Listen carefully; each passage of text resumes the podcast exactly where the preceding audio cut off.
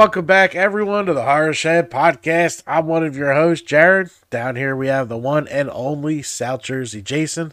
I hope you enjoyed the latest intro that we put up for this. Figured we wanted some uh, some new shit. Yeah, spice it up a little bit. Damn right.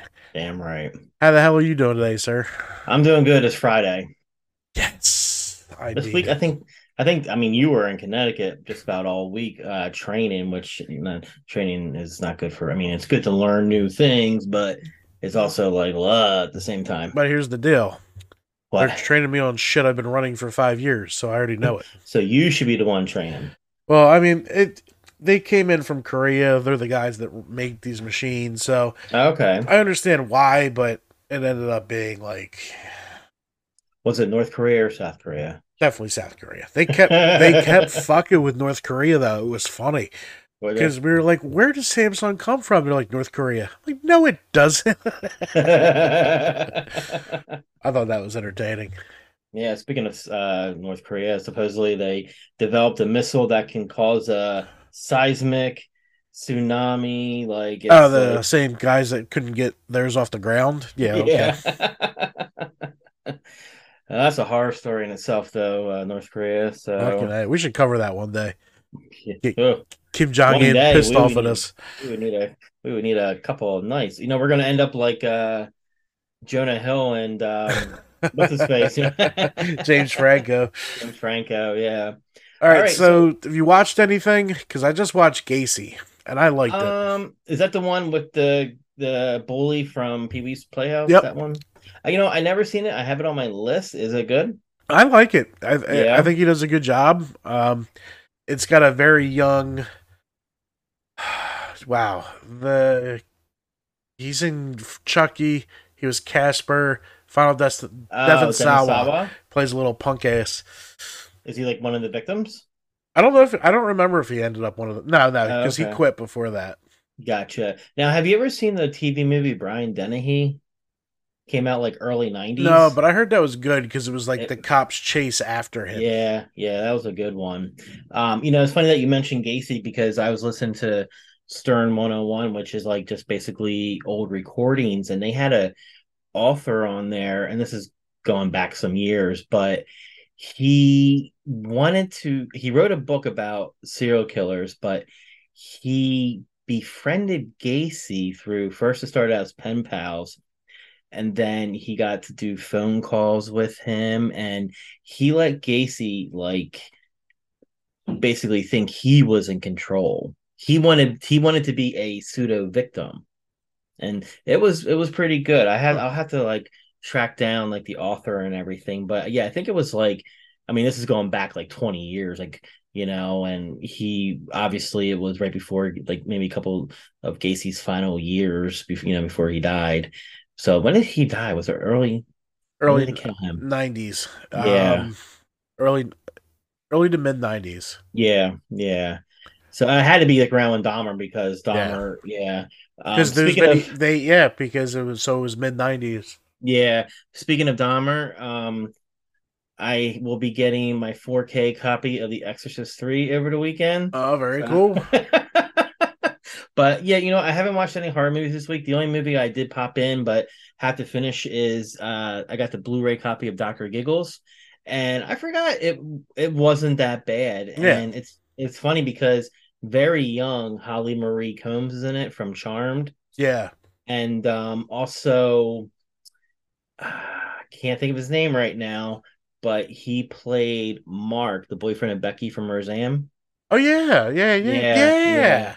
Yeah, he's the boyfriend of Holly Marie Combs, and sadly, he committed suicide in 2001 or two because he was on the first season of Angel, the spinoff of Buffy the Vampire Slayer, and he Mm. played like a good demon. And uh, after season one, he committed suicide. But uh, it, you know, it just took me back to a day when I was old enough to go to the movies and start seeing these horror movies. And Larry Drake was good as Dr. Giggles. You know, uh, it was all his little puns, you know. So, uh, like the funny one was I was actually reading IMDb, like when he's like killing the lady with the um the throat thing when you say ah, like they they built a whole mouth, and he had like a oversized tongue depressor. So, but yeah, that's all I've seen. Uh, I might pop in one of my fan films that I got on DVD tonight. Maybe uh, the Texas Chainsaw Sawyer Massacre. I got I got a pack for New Jersey HorrorCon. Hey, heading down? Heading down? I forgot Heading that was this weekend. Yeah. Yeah, so I'm driving down, leaving at nine o'clock in the morning, picking up my friend Catherine, uh, old old friend of mine. I don't know if you remember TW Sports. Oh yeah. We worked together there, like '96. You know how I know you're old? which is now like Raymour Flanigan. yeah. But um, yeah, so I'm meeting up with Jim and Gracie, whom I work with at Sam Goody. Again, you know how I know you're old. Yeah. Jim was my manager at uh, Sam Goody, and Gracie uh, I worked with, and uh, well, they're now married, so we've been friends, God, since 1996. So who who you hunting for? Uh, the only person that I'm getting an autograph from is Judie Aronson, who is um, she played Sam in Friday Thirteenth, the final chapter. She was the one that was on the raft and got like uh, Yep. Yep. yeah. And fun fact, uh, she actually shared a story. She used to babysit Chris Pine when he was a kid. Oh, that's funny. Yeah. So and then Catherine, it's her first um horror convention, and she's doing a pro photo op with Miko Hughes. So from you know uh Gage from Pet Yep. Cemetery. Yep. And of course, uh New Nightmare. New Nightmare. My friend Gracie is a big Eric Roberts fan, and every time he goes, she goes, and every time she goes, he cancels. So she was all excited because so far he didn't cancel, and then like I think you sent me the the graphic, and I sent it to her, and she was so pissed off. so, and then um after that, we're gonna hit up the Hard Rock and go to the buffet. oh, okay. Let me know how that is. I haven't been to that buffet. I. I've been to one. It's not. It's not bad. I was there once. Any crab legs? Not that night. I went. Um, and I'm going to stay overnight. I'm going to. I got a cheap hotel, the the Days Inn or whatever it's called. I just need something to sleep, so I'll head back home Sunday. Very good. We can talk about it next week. Our business cards are in. There's another thing. So Awesome, you'll see them coming around. Awesome. Uh, so yeah, before we get into today's topic, I figured we can continue with news of the week, and it was kind of a quiet week. You know, I was scouring Bloody Disgusting, so not a lot, but we'll get into it real quick. This one, you know, I like a good horror movie about uh historical location or a good horror house, haunted house. I know you do. So there's a new movie coming out called Lure, L U R E, and it's by Corin Hardy, who I've never heard. Well, he directed The Nun. I guess he directed The Nun, but it's um you know, based- the nun. I didn't like it first, but it grew on me after the second. I have viewing. to I have to revisit it. I only watched it once. It, I maybe because I was on a plane and just not in the mood for that shit. But the second time I watched it, I liked it. Okay. Yeah, so um so this is about it's a horror movie based on Mississippi's most haunted location. Corin Hardy has set up his next project with Deadline announcing that Hardy will direct the horror movie Lure for Platinum Dunes and Universal Pictures. Deadline reports the story is based on the haunting of the real-life King's Tavern, considered to be the most haunted building in all of Mississippi, with one of its tenants being the murdered mistress of one of the tavern's original owners. Wikipedia describes the locale as the city's oldest standing building. King's Tavern is rich in history, and that includes the paranormal kind. It is considered the most haunted restaurant in Mississippi. The building is believed to be haunted by several ghosts, including Madeline, the mistress of the tavern's original owners. Although many believe Madeline was murdered by the wife of her lover, no one is sure what happened to her in the 1930s when the skeletal remains of three bodies, two men and one woman, which was assumed to be Madeline, hidden in the wall behind the fireplace. A jewel dagger was found with the remains, which was assumed to be the murder weapon. Aside from the supernatural happenings believed to be caused by Madeline, employees have reported hearing a baby crying, seeing mysterious reflections appear in mirrors, and an unoccupied bed giving off a warmth as if someone was sleeping in it. So Michael Bay and Brad Fuller are producing for Platinum Dunes. Brad Fuller, as you know, is uh, hot on um, the uh, Crystal Lake uh, TV show. I just I have a feeling it's going to be the liberties are going to be taken from the story, and they'll probably make it their own. But I love it when it's more factual. Yep. To me, that's more scary. All right. I know you're excited for this one. Nope. Jordan Peele. And that's the reason why is nope. Jordan Peele's fourth movie will be released for Christmas 2024. We don't have a title or any plot information, but Bloody Disgusting has learned that Universal Pictures will release Jordan Peele's fourth movie at the tail end of next year. Peele's untitled fourth movie will be released in theaters on December 25th. Additionally, Universal has announced an untitled Monkey Paw horror thriller for release on Friday, September 27th, 2024. Monkey Paw is, of course, Jordan Peele's production company. So he's, I think he's a one hit wonder or maybe two hit wonder. You know, people love Get Out. I hated it. You like Get Out, right? I love Get Out. Yeah, I didn't like it, but I loved Us, and a lot of people didn't like Us. I haven't watched Us yet. So what? I, yeah, I haven't watched it yet. Dude, you got to watch it. It's really good. It made it even that more scary when I went to Halloween Horror Nights and they had the Us place. So that was really cool. Oh, well, we can break into that news. Uh Universal's Horror Nights announced their dates September 1st. Did now didn't last year they open up a little earlier though? September second. Oh, okay. I, I think it's because like the weekend August. switch, but it's the same time. Okay, no, it was gotcha. September. Um, they're saying is uh, come join us in the fog, and they have mugs with fog all over it. And I if, wonder if they're doing a fog house. And like if uh... anyone knows anything about me, I love haunt fog. yeah, I, so I like it too. Like the whole laser thing. Anyone you know? heading out to HHN, I will Venmo Cash App, whatever, for a mug. I want That's that mug. Nice. Um, all right. So this okay, I love a good shark movie, and sadly we don't get a lot. Um, I did like um what was it called? The Shallows. Yep. With, um that was a good. good one. I liked the first 47 meters down. Yep. Um, I liked the first uh Deep Blue Sea. Yep. You know, uh the meg was just i did not like it. I felt it was too comical and they did not follow the book. The black demon now i don't know if it's being released in theaters or if it's video on demand but it has josh lucas who i like. He's also the if you ever hear the home depot commercials uh, that's the he's doing the the voiceover for that. But um, it's being directed from Lambo, the Rambo Last Blood director Adrian Grunberg. The Black Demon is based on a Mexican legend, and IGN has debuted the action horror movie's official trailer this week. Check it out. It looks really good. Basically, it's about a Meg in Mexico.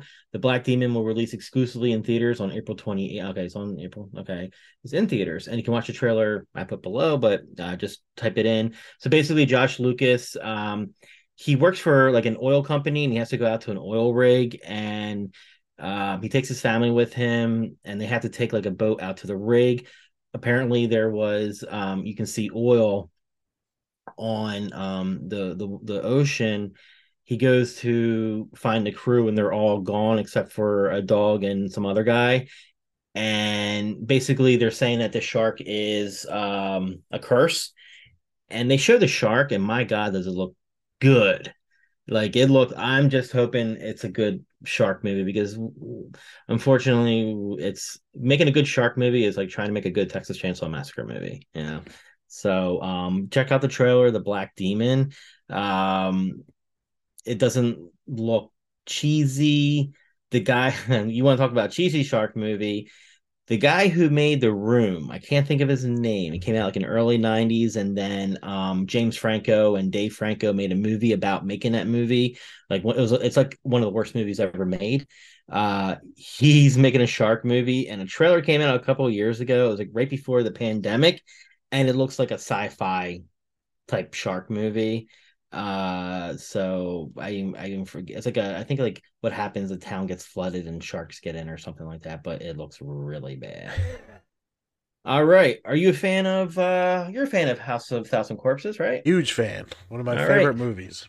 So Rob Zombie um is recording new House of a Thousand Corpses commentary uh for the 20th anniversary. It's coming out next month. So I kind of want to get it because the 4K box art looks really cool. Uh, so I, I, might get it. This year marks the 20th anniversary. I can't believe 20 years ago. Yep. That soundtrack was good too. I it had was. that soundtrack. I got it from Circuit City. Again, you know how old you are. um, so it's coming out again, and there's gonna be new commentary. I don't really listen to commentaries all that much, you know, um, because I focus more on the movies, and you know, so I might I might get it. Out of all his movies, I would say this one and Devil's Rejects are my favorite. Uh, I haven't watched Three from Hell yet. I started to, but I fell asleep. It ended up okay. What's Three from Hell? Yeah. Okay. All right. So if you're an Evil Dead fan, you better uh, start watching it on Netflix because as of April, the Ash versus Evil Dead is going to be no longer on Netflix. I'm not sure where it's going to end up.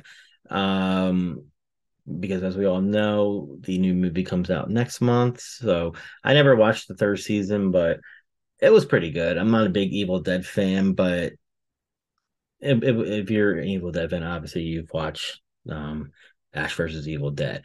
Okay, this came out breaking news Breaking yesterday. news.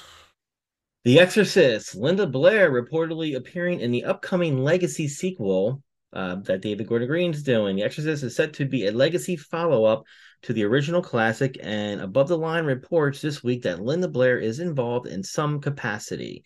Jeff Sneider reports Linda Blair will reprise her role as Regan MacNeil. Above the Line has exclusively learned. Sources say that Blair was only on set for a few days, so she's not in the film all that much, but her return to the franchise should make fans head spin with excitement. It's worth noting that Blumhouse spokesperson only confirmed to Sneider that Blair served as an advisor on the new movie, refusing to confirm or deny an on screen appearance. If she is indeed in the film, as Sneider reports, it would mark Linda Blair's first appearance in the Exorcist franchise since the original sequel back in 1977, which is a big pile of horse shit. If she is indeed in, uh, uh, let's see, Gordon Green is directing the brand new sequel to The Exorcist for Universal, Blumhouse, and Morgan Creek that will pave the way for a new trilogy. They paid $400 million for the rights. Better not fuck it up. um, so the first plot details were provided last year's tease. Um, so we have uh, Leslie Odom Jr. will play the father of a possessed child is desperate for help. He tracks down Mrs. Um, Burstyn's character, which is the mom, Ellen Burstyn. She was supposed to be at Monster Mania a couple weeks ago, but uh, she had canceled. I hope she's okay because she's you know getting up there in years. Uh, so it's kind of cool that they're bringing a mom back in that capacity. You know, like I'm I'm thinking make maybe he's going to go through like the internet and he comes across uh, the mom, you know. Um, so David Gordon Green wrote the script for The Exorcist, which features a story by Green, Scott Teems, who uh, helped with Halloween Kills, and Danny McBride. The Exorcist franchise hasn't been on the screen since the 2005 release of Dominion, prequel to The Exorcist, an alternate version of the previous year's Exorcist: The Beginning. Those films came in the wake of 1977's The Exorcist 2: The Heretic and 1990's The Exorcist 3. More recently, The Exorcist became a short lived television series at Fox, which was surprisingly excellent and cleverly took place in the same world as the original, which was good. I, I thoroughly enjoyed it. They had, you know, basically the first season was dealt with Geena Davis, who was an adult um, Regan, and her daughter was getting possessed. They bring back the mom, but it was played by someone else, I believe. So we have these two um, priests that come in. One is an exorcist, but he's like um uh what do you call it? Like uh um he's not by the books exorcist, okay? And then you have a young younger guy who's just learning and they they left that season up for like more to deal with Regan, but what they decided to do was in the second season they're like traveling exorcists now because they were kicked out of the church. Um, all right. And then we also have one more thing, which I'm kind of excited for. Maybe you are excited too. Amityville, an origin story, uh, is coming on MGM Plus. It's a limited series. I believe it's four episodes. Uh, it's going to tell the story behind the world's most famous haunted house tale, the Amityville Murders, which I want to see. I'm tired of always talking about the Lutzes and everything. You don't see a lot of great docs about the DeFeo murders, except for your podcast, which you had very extensive stuff. Um, the project is the first elevated look at every aspect of this widely layered story about the heinous murder of a family of six that became eclipsed by paranormal controversy.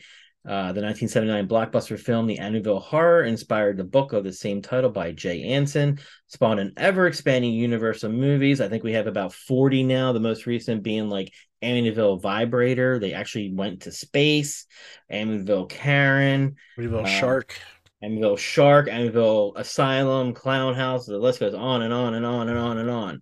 Um, all right. So, but the mass murder behind the hauntings and its alleged ties to organized crime False. left a, left a long trail of questions that have never been fully explored. Rooted in the dark cultural undercurrents of the 70s, the series features firsthand accounts from witnesses, family members, and former investigators appearing on camera for the first time.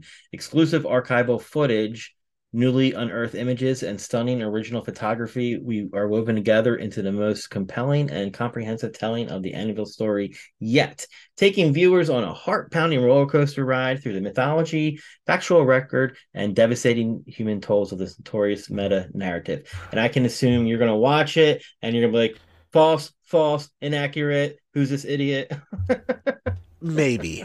I there's Listen, I'm not going to be fucking happy until I have a 38 Marlin in my hand on the third floor of that house. I pull the trigger, and if you can't hear it from outside, I'm good. right If you can, something fucking weird happened that night. Yeah. Uh, so I looked into how much MGM Plus is. So you can sign up for a seven day free trial. After that, it's five ninety nine a month. Their um, library is really anything you can find on any other stream- streaming channel, basically. So Yeah. I'll sign up for a month and be done with it. Exactly. so all right. I'm, I'm, I'm interested on what's there's sides to the DeFeo story. You have Ric Osuna who listens to crackpot Ronnie DeFeo. Why? Why you take what he says in the fucking heart? And then it's just weird that the historical society will not add their two cents. It's just weird they won't test certain things that are easy to test and shut everyone the fuck up. They won't do that. There's certain hidden shit to this.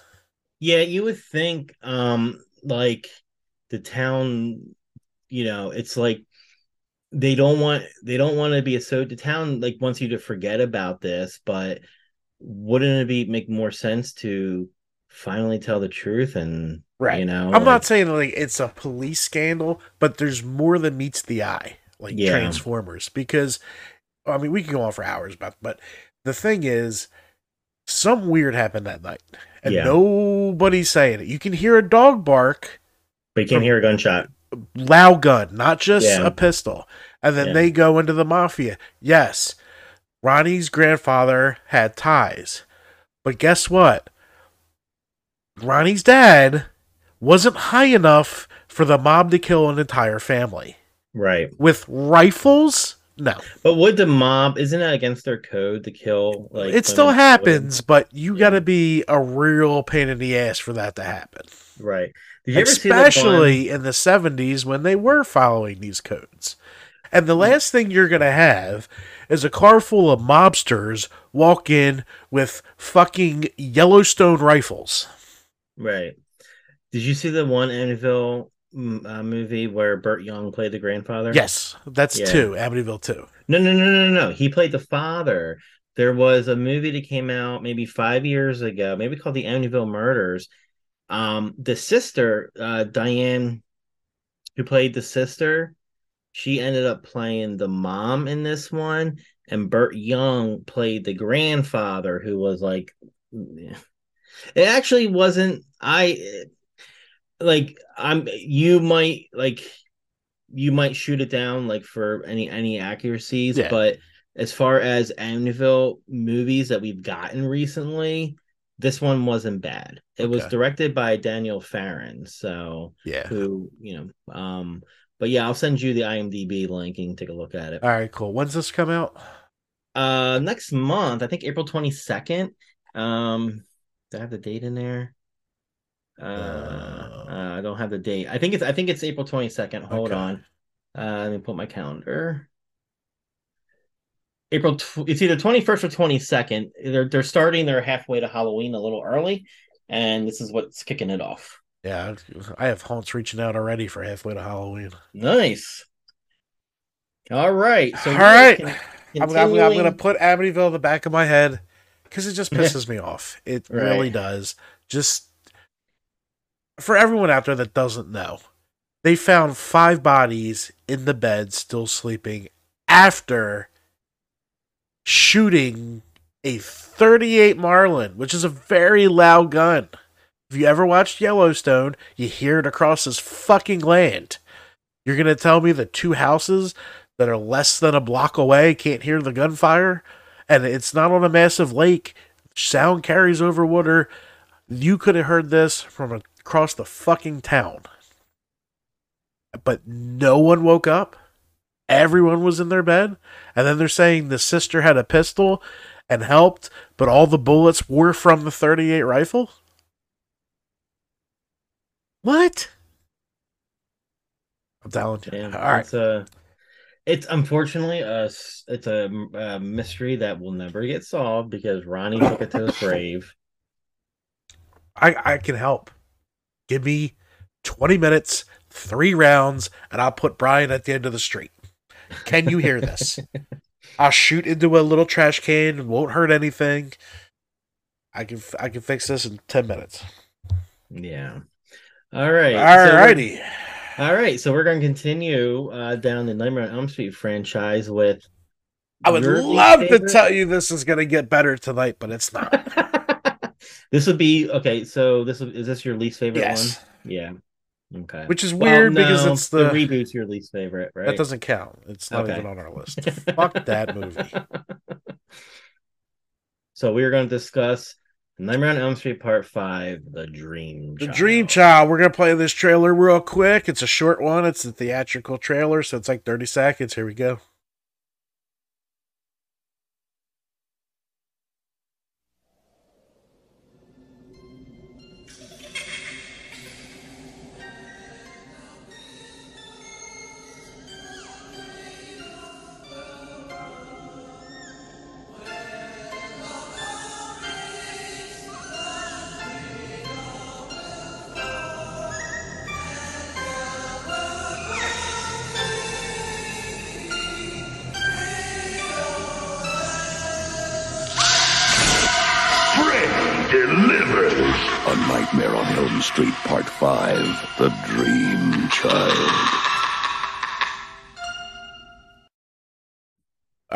So that was the trailer. Uh, it's a boy.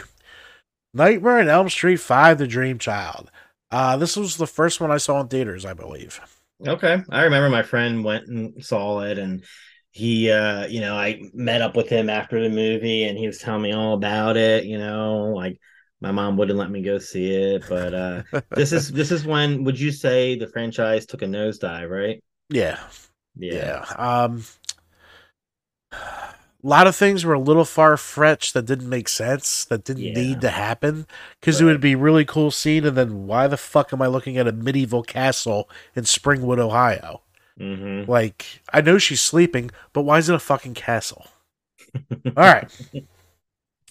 We'll get to that. Nightmare on Elm Street 5 The Dream Child, directed by Stephen Hopkins and written by Leslie Bohem. It is the fifth installment in the Nightmare on Elm Street franchise. That's why it's Nightmare on Elm Street 5. The Dream Child was released on August 11th, 1989 and grossed 22.1 million on a budget of 8 million. So, it didn't really make anything. Nope. A steep decline in box office receipts from Dream Warriors and the Dream Master, while still a box office success and the highest grosser slasher film of 1989.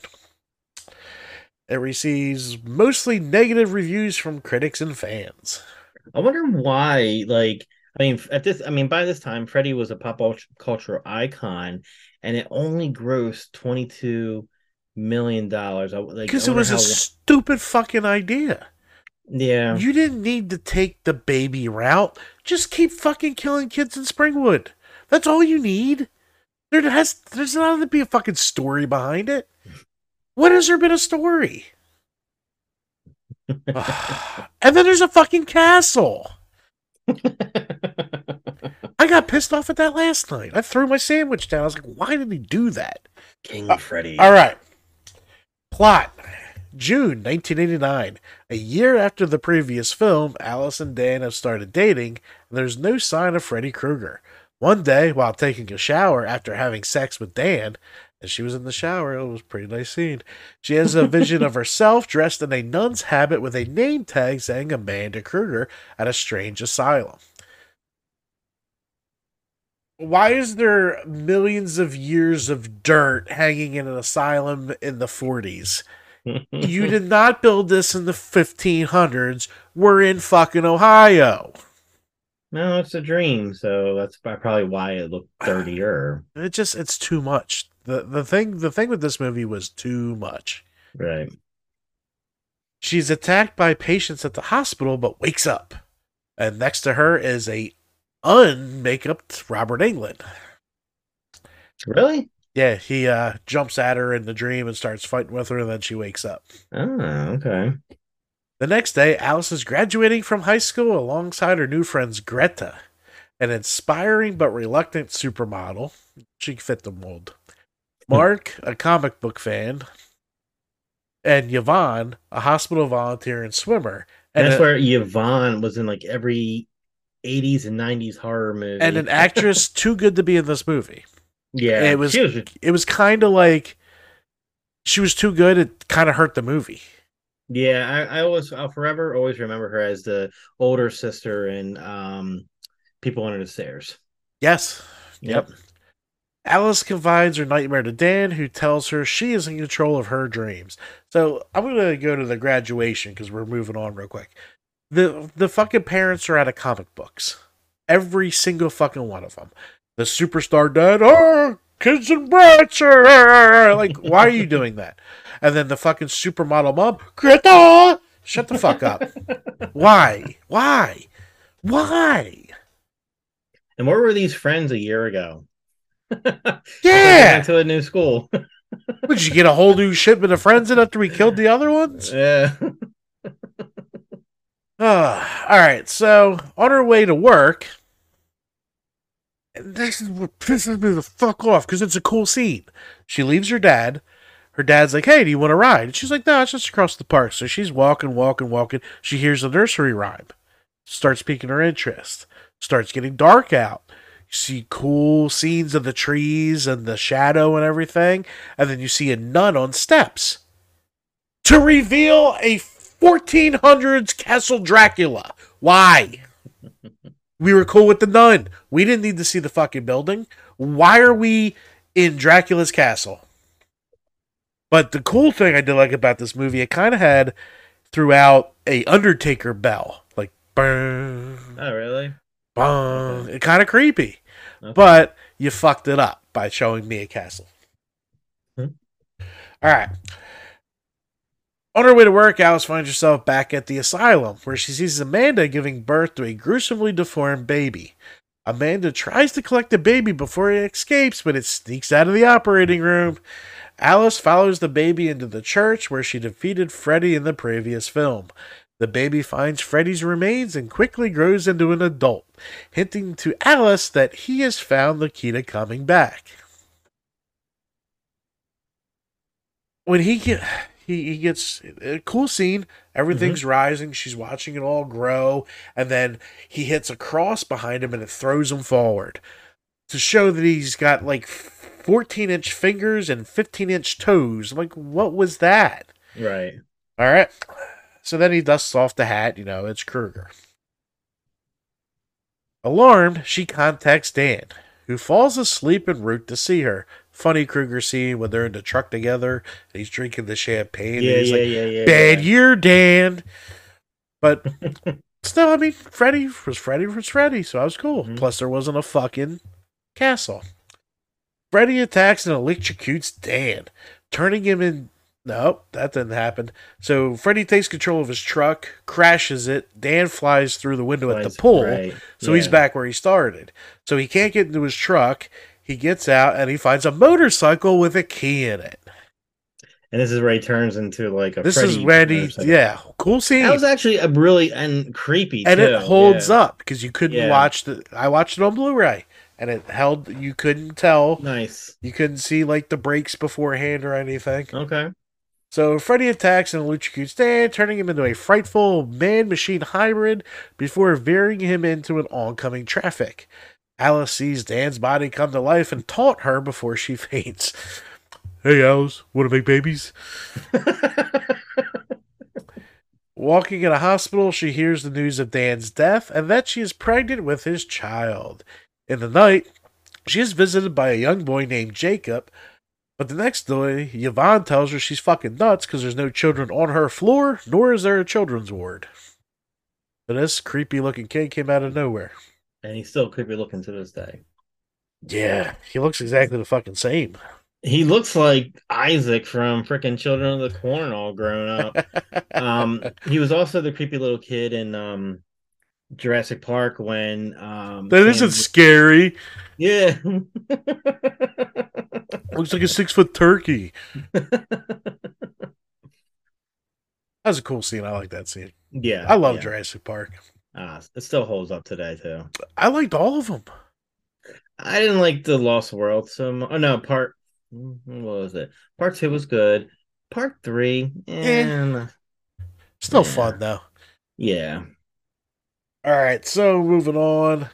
Alice tells her friends about Freddy and his lineage. Yvonne's like, listen, I don't give a fuck. You're crazy. Yvonne refuses to listen, but Mark and Greta are more supportive. That afternoon at a dinner party at her home, Greta falls asleep at the table. She dreams of herself snapping at her mother and ranting over her controlling nature before Freddy arrives, full tux and the picture behind us in the chef hat, Mhm. and forces Greta to eat her own organs before choking in front of a laughing audience. Rough with the face. yeah. That did I don't think that ever worked. And uh still a cool idea though. Very different Yeah. kill. Yeah. So she chokes and dies. Then uh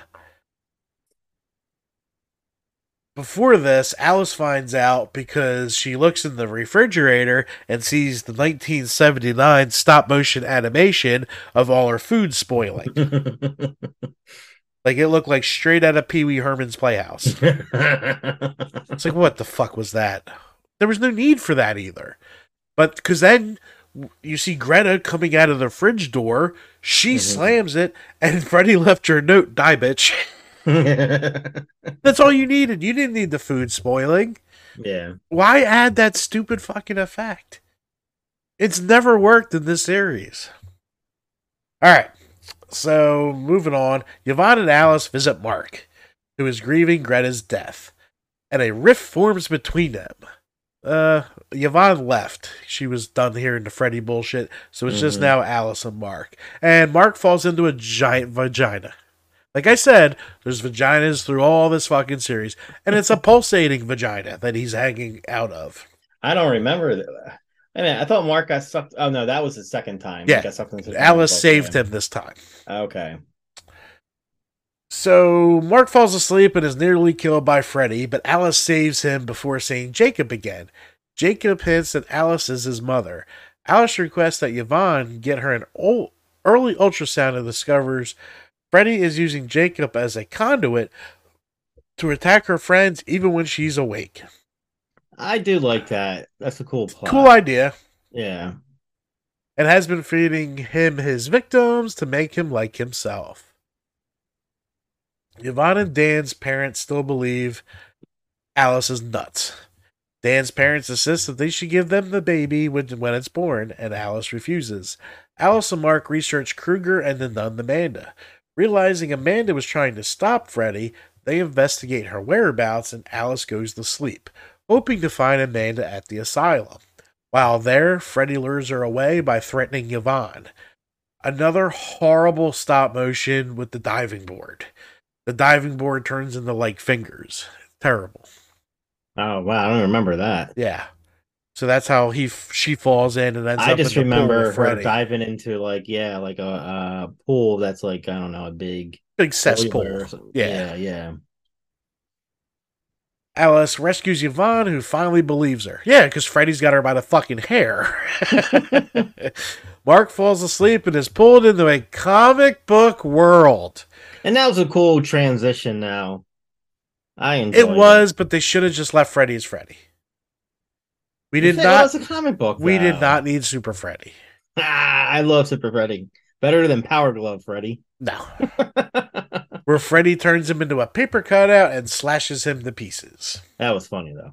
It was. It was cool how the color The came out of him, yep, like he was yep, bleeding. yep. Yeah. I didn't completely hate that scene, but the Freddy skateboard was cool though.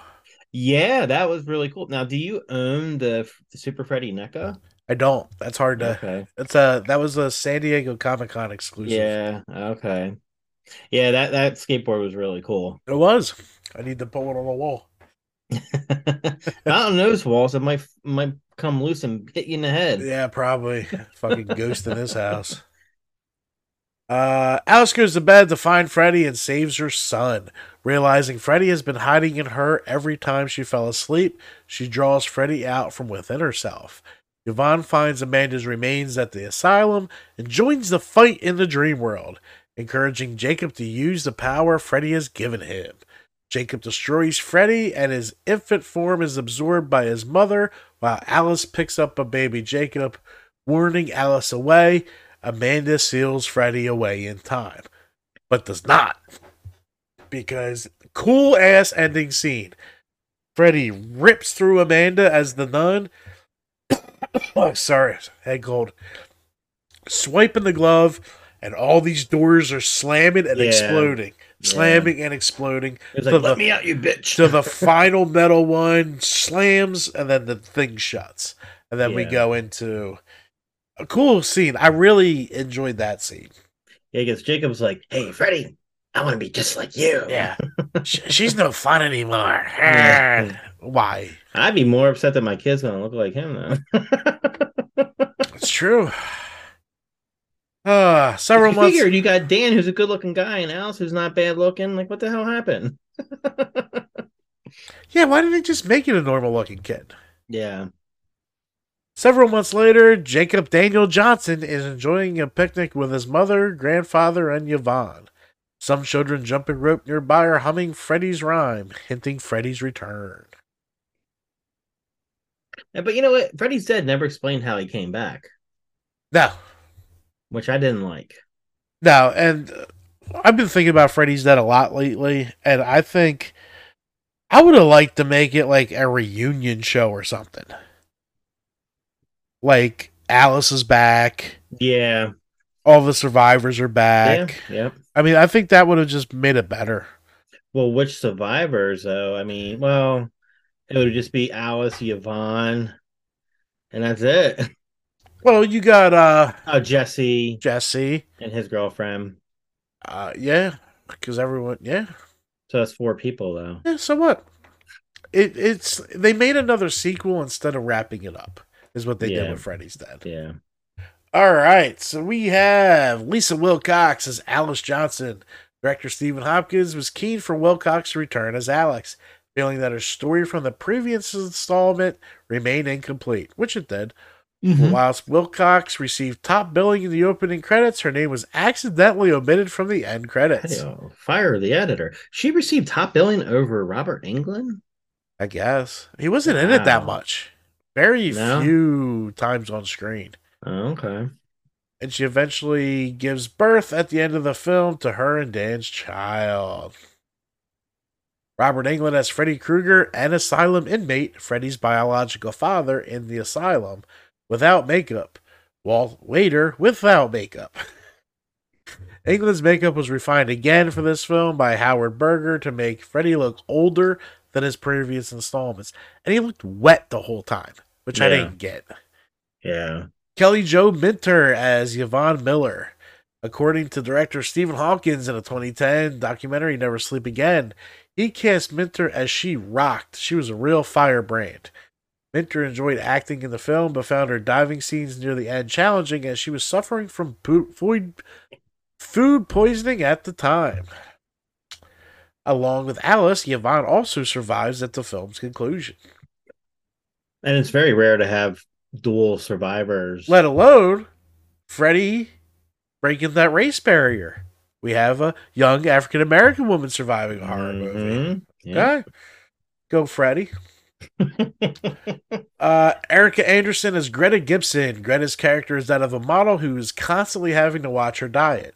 Anderson's death scene, where she is force fed by Krueger, required the actress to undergo a lengthy makeup process, and the final scene was severely cut down to comply with the MPAA.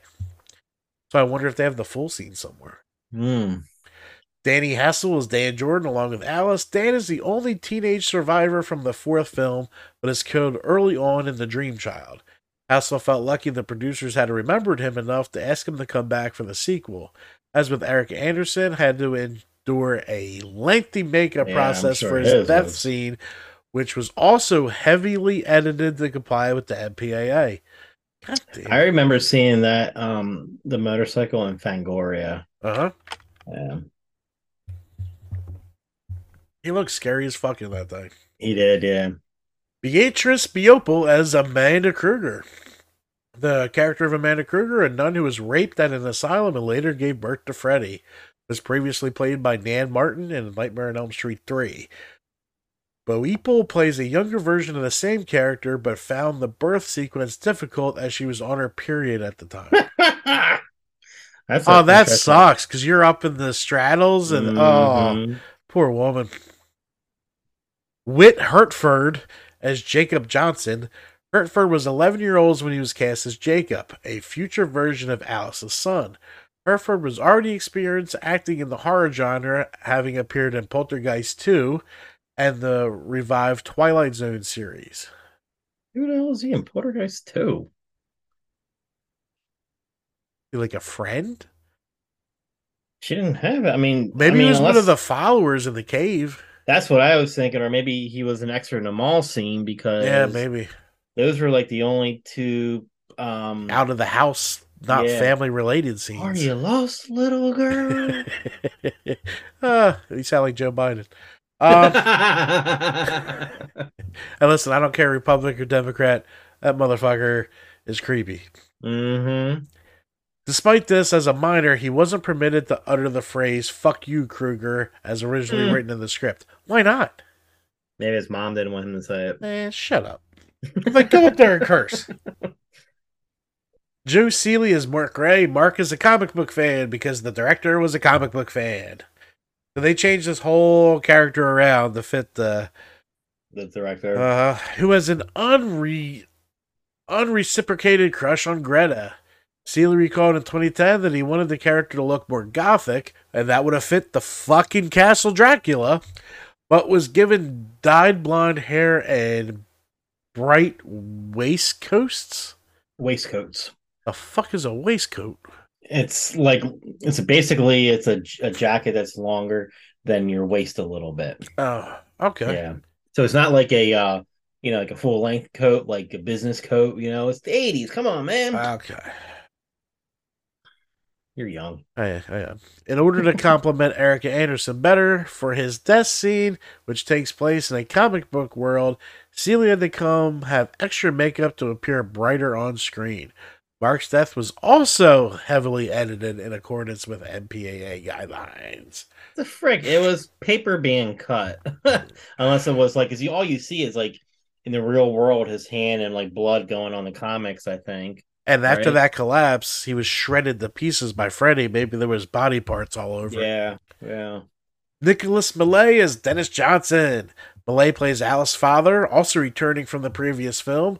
According to Mele in an interview for the Never Sleep Again documentary, a death scene for his character had been shot for the previous film, but admitted due to time restraints, thus meaning the producers could bring him back for this film. Alice's father in this film is a reformed alcoholic and more assertive in supporting his daughter when she discovers that she is pregnant. And he played it good again. When He, he, he, did. when the Yeah. uh fucking asshole people came to try and take the baby. Mhm. he's like yeah, you, get the fuck out of my house. Yeah. uh bird the betting as mr jordan.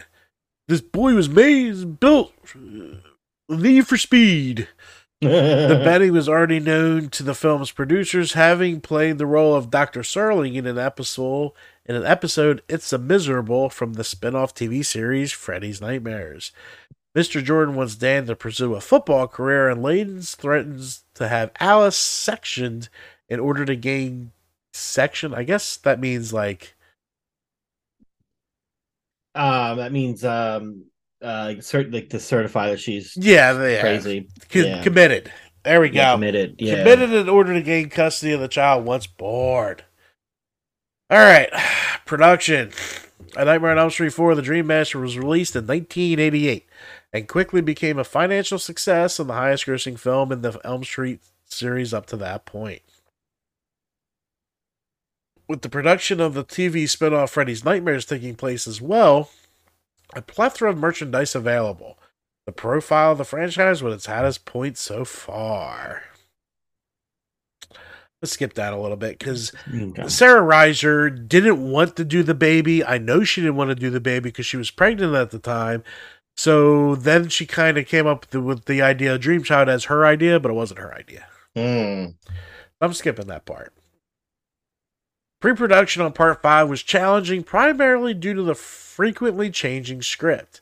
Director Stephen Hawkins recalled that the bulk of the final film came from Leslie Bohem's script, although John Skipp and Craig Spector also added material causing the Writers Guild of America to intervene when deciding who should ultimately be credited for the film. Hmm. Bohem's original draft had Alice and her friends rehearsing a school performance of Medea and was, in his own words, very weird. Mede- Isn't that what they did in Scream too? Was that Medea? I haven't. They were doing a play. I don't remember what play it was. Yeah, That would be funny. A little nod to Cray or a nod to Yeah. Friday. yeah. Director Hopkins was keen for the film to have more gothic imagery, really, Mhm. Than its predecessor, leading to inserted footage of towers, castles, and dungeon like asylum. The final editing on the film was challenging due to the demands made by the MPAA in order to reduce the on screen violence, blood, and gore. The most altered sequence were those for Dan and Greta, which were edited down several times before the film could be theatrically released with an R rating in the United States. Ooh, deleted scenes. Several scenes were removed from the film's final cut. The graduation sequence, which showed Alice's father giving her the camera, was significantly reduced. As a result, there are a number of minor continuity errors, such as Alice holding airplane tickets moment before Dan gives them to her as a surprise. I didn't notice that. Upon its release, the movie was subjected to some cuts and sequence of Dan's, Mark's, and Greta's death to be to avoid being classified X by the MPAA due to their extremely violent and graphic nature. An unrated version of the film, which contained longer, more graphic versions of Dan, Greta, and Mark's death scenes, was originally released on VHS hmm. and Laserdisc, Laserdisc formats. In Dan's scene, cables can be seen sliding under the skin of Dan's arm. A large piece of the bike pierces his leg, and the skin on Dan's head is much more graphically torn off while he screams in pain. In Greta's scene, Freddy slices open a doll that begins to bleed, and Greta is shown to have a gaping wound in her stomach, from which Freddy starts to feed her. In Australia, the scenes were cut in cinemas but restored to the VHS release. In Mark's death scene, Freddy turns him into paper and shreds him before beheading him. The decapitation scene was deleted from the original version of the film. Despite this, the Australian Classification Board did not rate it R18, giving it a lower M15 rating. As of 2022, New Line Cinema has yet to officially release the uncut version of the film on DVD or Blu-ray, but excerpts of these scenes are found in Nightmare 5 section of the documentary Never Sleep Again. I don't So remember. I think, um, I think, I think we're close to 2024. Uh-huh. I think we're going to get a box set Another one? the a definitive one, like um, like how like Never with- Sleep Again's entered into it, and kind of like what they did with Halloween.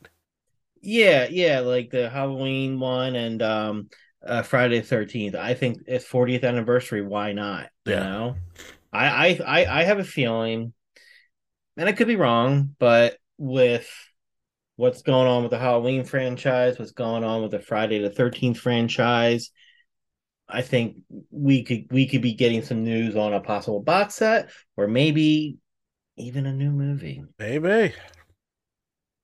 The film was released on VHS and Laserdisc on December 20th, 1989.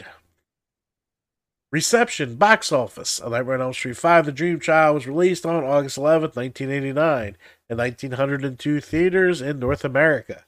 On the first weekend, the film opened at 8.1 million, falling behind Parenthood at hmm. 9.7 million and James Cameron's The Abyss, 9.3 million. Both good movies.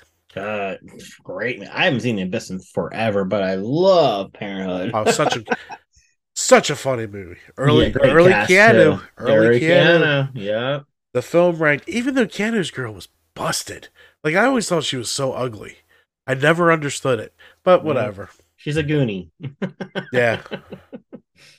the film ranked eighth. Hold on, yeah. The film ranked Oh, not only early Keanu, early Joaquin Phoenix. Yes. He played the little brother. Yeah. hmm That's right. The film ranked eighth at the second weekend box office with a revenue of 3.6 and it dropped out of the top 10 list, ranked on 11 and 14th on the third and fourth weekends. Overall, the film grossed 22.1 million at the US box office.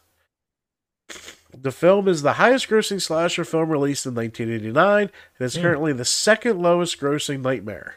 The film ranked number 43 of the top 50 highest grossing films If it's the second lowest, what's the first?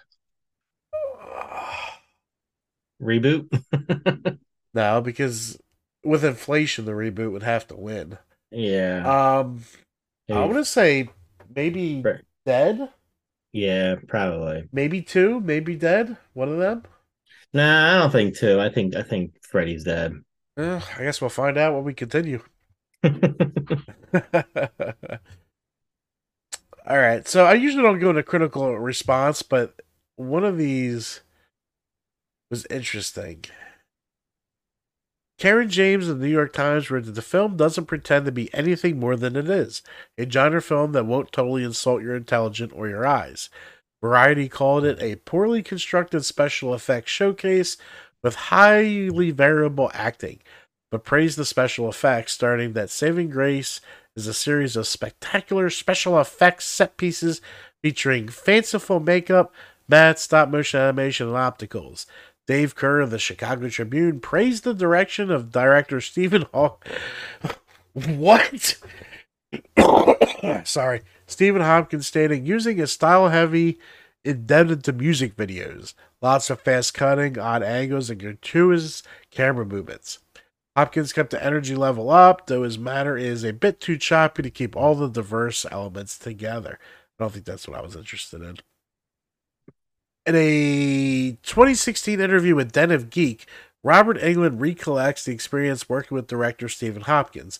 I met Stephen Hopkins, who's like the handsomest man in Hollywood, at a Thai restaurant in Culver City. Stephen was doing storyboards, and he's such a great illustrator that I just said, Take me now. He goes, I want this whole sequence to be like MC Escher. I went, Oh, perfect for a dream sequence. I get it. That's all you had to say to me and show me his doodle on the napkin, and I was hooked. In the same interview, he also praised the special effects and experience when shooting the film. My best time on that was a sequence in the insane asylum.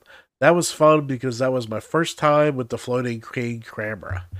There's no crew, it's just me and a hundred extras and this little teeny camera. It was like having a drone on a little wiry crane. There's a lot of wide shots in that magnificent scene, and there is. It is a good shot because it when you're in the asylum before you know Alice is down there, and they're up there counting, and you see all the maniacs bumping into each other, and then mm-hmm. you see the camera come across Freddy, and he kind of looks at it, smiles, and then starts pushing people. In a 1990 interview promoting the film, Predator 2 director Stephen Hopkins has expressed disappointment with the final product, stating that it was rushed schedule without a reasonable budget, and after I finished it, New Line and the MPAA came in and cut the guts out of it completely, which started out as an okay film with a few good bits, turned into a total embarrassment. I can't even watch it anymore. At least he knows he fucked up. Yeah. All right, quick little 10 facts. How we doing? We're doing good. According to director Stephen Hopkins, they got lots of tarantulas, hand painted them green and red, and on the floor of the stage placed a little wall up in the shape of an arm and had trainers come in and around the tarantulas. The plan was to simply drop the wall and film the result resulting scattering of the spiders. However, after they got the shot, they were left with a studio full of 200 angry tarantulas. Hopkins figures we probably carried on shooting on another set, I'm sure. I don't think anyone has ever found them again. Oh god. As far as the director knows, those spiders roamed freely through the studio and escaped into the free world. Or maybe it was just someone else's job to ensure all the tarantulas were accounted for. But none of that made the scene. That'd be a cool fucking scene. yeah, yeah, yeah. Stephen King and comic book writer Frank Miller were offered the job of writing and directing this movie. Hmm. That would have been interesting. They both said fuck off. Stephen Hopkins was given just four weeks to shoot and a further four weeks to edit the film.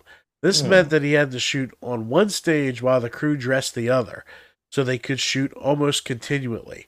After he made it, the studio was so impressed that he was given the task of directing Predator 2, which is strange considering this movie was released by New Line and Predator 2 was 20th Century Fox. Hmm. I like Predator 2. I'd like it too. I mean, I wasn't really too keen on Danny Glover being the star, but it's just funny how it was set like in 1999, I think. Yeah, but I mean, you had the gangs going. It was it was a cool movie. Like him cool. I mean, yeah, it was an urban jungle. Yeah, And I did like that. I just didn't like Danny Glover. I love Bill Paxton as like the hot shot cop. yes, yeah, Yeah. with his fucking haircut, Mm-hmm. Bill Paxton. He's Mm. missed. Yeah. The laughter heard at the end, right before the credits roll, is a clip of Vincent Price laughing at the end of Michael Jackson's Thriller. Price's laughter is sampled at the beginning of Kool Moe Dee's song Let's Go, which is played during the film's credit ending. See, we even got in the rap too. Come on, we knew it was coming. The end credit song "Let's Go" by Kool Moe Dee was actually a diss track to LL Cool J. The two rappers were feuding at the time when this film was made. Hmm. If you were a Nightmare on Elm Street fan looking at that poster in 1988 and 1989, you're probably curious what the heck Dream Child meant and what was going on with the fetus in the crystal ball in Freddy's glove. That baby carriage now. Well, the people making the film thought the same thing too. The poster came out before they actually had a clear idea what the movie was going to be about. Does it take that long to print posters that they have to do it before they even film the fucking movie? right, right, right. At around 49 minutes on the door to Dr. Moore's office, just below his name, the name Dr. Talalay can be seen. This is a reference to Rachel Talalay, who had been involved with the franchise since the beginning in various capacities, most notably as directing Freddy's Dead The Final Nightmare. In the original script, Alice's friends were named Dean, Jen, and Ginger. Dean was a boxer, Jen was an artist, and Ginger struggled with anorexia with scenes of her throwing up to lose weight. They they they were changed to Mark, Greta, and Yvonne. Mark was changed to a male character and became a comic book fan. In France, the movie was renamed Freddy Five: The Nightmare Child. I kind of like that one. So do I. Yeah. Yeah. The film was released in 1989, but set in 1992, which is actually not true. I caught IMDb wrong because on their Mm. tassels it said 89. Oh, look at that. Look at your boy finding shit out. Oh, that has Nightmare on Elm Street 5. I mean, watch it if you want to finish the series, but you're really not missing any great scenes. Yeah, yeah. You could like kind of like skip this one and go to Freddy's Dead for, for you know, because like uh, it just like it was just weird because I mean, a whole new set of friends and none of them knows about Freddy Krueger. Like, she Yeah, where these them- kids come from? Yeah, she didn't tell them like her Because her- in 4, she's one of the last Elm Street children because all of them were in the fucking insane asylum in 3. right, Yeah. And how many kids live on fucking Elm? How big is this block? it must go on for miles and miles and miles. But uh, like- yes, Ventnor Avenue in Atlantic City. yeah, really. Um, yeah. So we're oh my god, we only have what two more movies after this? Uh, Freddy's Dead and um, uh, what the hell is the other one called? I always forget. New Nightmare. New Nightmare. Sorry, Are we doing Freddy vs. Jason to finish it? I don't think You, I don't you don't know. want to? Okay. Uh, we can just to finish it. Um, I'll have a lot to say about that one. That's fine. Say away. We'll I get do too, because I think it could have been done differently and a lot better. Yeah, I I mean, I I thought Fred Freddy was he looked really good in it. I like the premise. I like how like they bring in the Hypnocil again. Yeah. But the CGI just sucked ass. You get a guy who's never seen a Freddy or Jason movie to direct it, like and so much like blood splurting, like over the top. Yep. Yeah. So yeah, we can finish it out with Freddy versus Jason, definitely. Yeah, I was listening to the podcast with two heads, Mhm. uh, Sean and uh, his buddy. And his buddy was like, there wasn't enough blood. I'm like, what the fuck are you talking about? They had blood hooked up to fucking compressors. There was so much blood. You were Right. shooting blood four feet in the fucking air. Yeah, and like you know, Jason's and you know he's a undead. Why is he bleeding? Yeah. he hasn't bled since part four. like, like the scene that I, one of the cool scenes I remember uh was when Freddy was hitting the like uh CO can um canisters or whatever they were. yes. That was cool. I did like That was a cool scene. Yeah, But yeah, why is he bleeding? Why isn't that just black muck like it has been for the last couple movies? a, a exactly. director that was a fan would know that. exactly.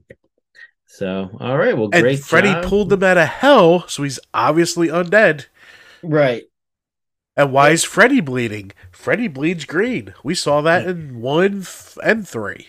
you know and it's a shame because um uh god what is her uh betsy palmer was asked to reprise her role and She told She them to didn't go fuck themselves. yeah but she didn't know how popular jason was Yeah. you know and she regretted it but i mean man if we could turn back time i think that would have made the movie a little bit better And Kane Hodder.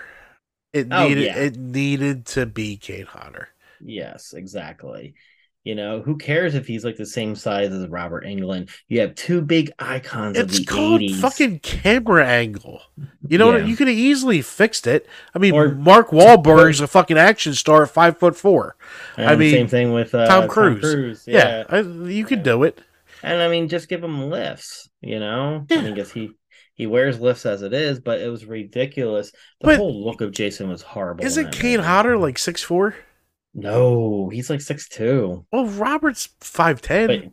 Yeah, and Kane's actually shrinking. So if you see him at Yeah. a convention, he wears like the lift boots. and his gloves. Always got the gloves on. Well, that's because he was burned. You know, I get it. Oh, was he? Dude, you didn't hear that story? No. He finally came clean. Uh, dude, you gotta watch this documentary, To Hell and Back. It's on Tubi. I, I've been meaning yeah to. um so for years he always said it was a stunt gone wrong but he was being interviewed by a journalist and brought her out to like the middle of nowhere in some desert and did a burn stunt and it was a little windy. Uh, and that's what happened yeah. uh, and the story he talks about being in the hospital like that's why he's really big with the burn foundation because the first hospital did everything you're not supposed to do for him uh, uneducated. I got you. yeah, yeah, it's a great documentary. You should watch it. I had no idea. Yeah, I'll watch it. Yeah, yeah, very touching. I think Irene actually cried. So yeah. she's a Alright. softie. Yeah, it happens. All right. Well, that was a great review on not such a great movie. Yeah, I mean, it had its it had its upsides. You- can't go wrong with dream killings. You really can't. No, And no. all of these were pretty good. The, my little complaints are dumb shit that didn't need to go in.